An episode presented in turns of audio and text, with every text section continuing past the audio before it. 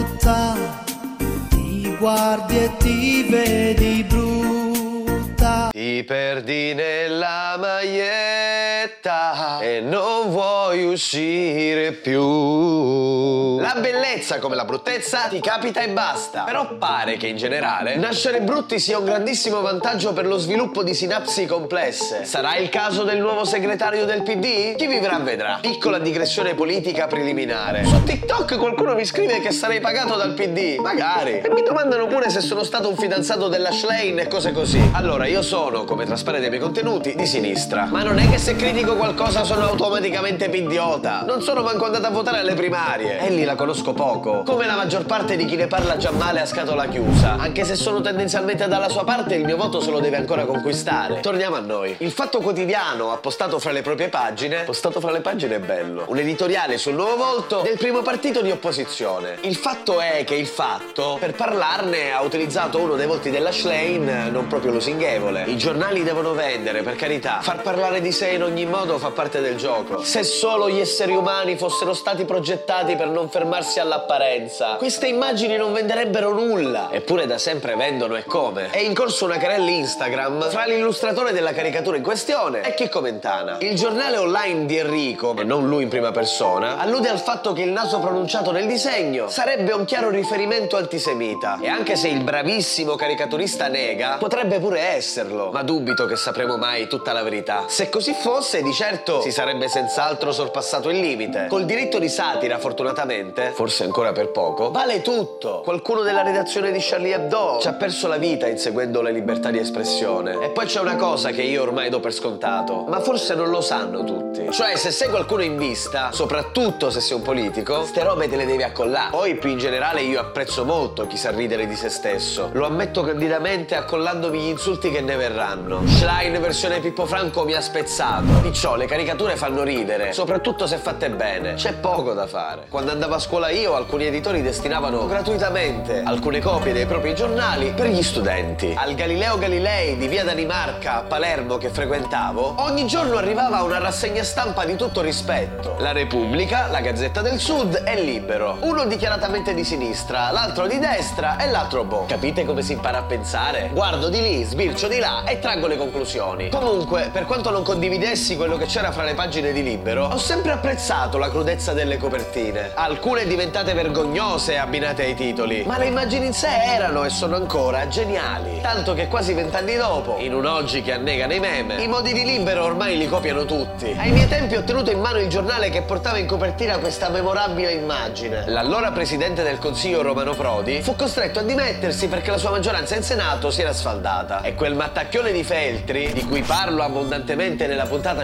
59, usando una caricatura di Benny, scrive la storia. Io ero già di sinistra, ma mi faceva straridere lo stesso. C'è poco da commentare, basta guardare. Forse dobbiamo solo aggiungere per le nuove generazioni che Romano Prodi era detto Er Mortadella. Lo ribadisco, fa tutto parte del sacro diritto di satira. Memorabile il caso Travaglio e la carta igienica con sopra stampata la faccia di Renzi. Ce l'aveva nella libreria dietro di lui durante un collegamento televisivo. Renzi si prende male, fa causa a Marcuzzo e sapia del culo. Anzi, a dover tirare fuori i soldi alla fine è stato Matteo. E vale così sia in piccolo che in grande. Certo, bisogna fare delle distinzioni fra satira e body shaming. Per dire, a Isola delle Femmine, durante le varie lezioni, ho costruito un racconto satirico attraverso dei video, che trovate al solito posto se siete su YouTube. Vi metto pure la playlist in descrizione, ormai da decenni il livello di discussione nel mio paesino si è fermato alle scuole elementari. C'è un vecchio amministratore, che è stato più volte sindaco, che veniva e viene spesso attaccato per il suo peso eccessivo. Un altro sindaco passato, cugino di mia madre, ha dovuto affrontare lo stesso destino, visto che ha l'occhio offeso lo si prendeva in giro su quello. Quelli sono insulti fra bambinetti, non è satira. Il sindaco che c'è adesso è un bello picciotto lui. Fisicamente non gli si può dire niente. Questa invece era satira. Già Aristofane, superbo commediografo greco, metteva in scena delle caricature della società di Atene, prendendo per il culo chi comandava i suoi tempi. Un certo Cleone, e Cleone mica era coglione. Sapeva bene che questo tipo di rappresentazioni servono per tenere a bada e stemperare l'odio delle masse. E infatti mica lo censurava ad Aristofane. Sapete che faceva Cleone? Andava a guardare tutti gli spettacoli di Aristofane, si metteva in prima fila e rideva di se stesso. Il Cleone per eccellenza dei nostri tempi si chiama Silvio Berlusconi. Quello si mette in casa un sacco di gente che lo fa a polpette. Silvio sa perfettamente oggi, come lo sapeva già Cleone ieri, che starce è la via del successo. Certo, quelli sono navigati squali carnivori. Quei disegnini per loro non sono altro che un piacevole solletico. E per noi che non siamo politici? Beh, in media ci si mette un sacco di tempo per accettarci per quelli che siamo. C'è pure chi non si accetta per tutta la vita e non può permettersi il chirurgo estetico. Di certo in questo caso il body shaming a gratisse non aiuta. Prendete Lady Gaga. Si è autodefinita Mother Monster, madre dei mostri. Sono raffreddato ma ci proviamo lo stesso. I'm beautiful in my way, cause God makes no mistakes. I'm on the right track,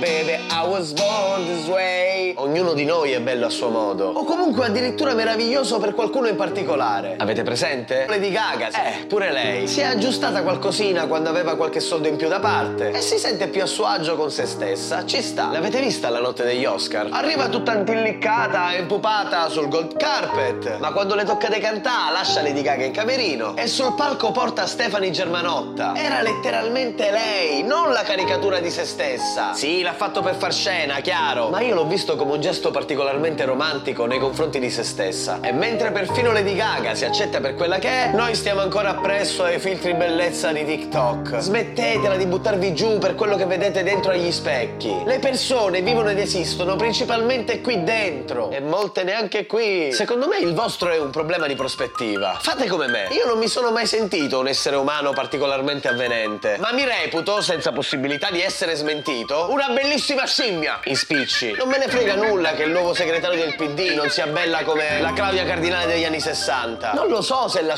Schlein porterà dei benefici al nostro paese. E vi giuro, ancora non lo sapete neanche voi. È solo una giovane ragazza di indubbio talento, che ha ancora tanto da dimostrare. Staremo a vedere. Per il resto, non è bella? Ammetto che non è mai stata una dei miei sogni erotici. Però sulla copertina che le ha dedicato l'Espresso è proprio una gran figa.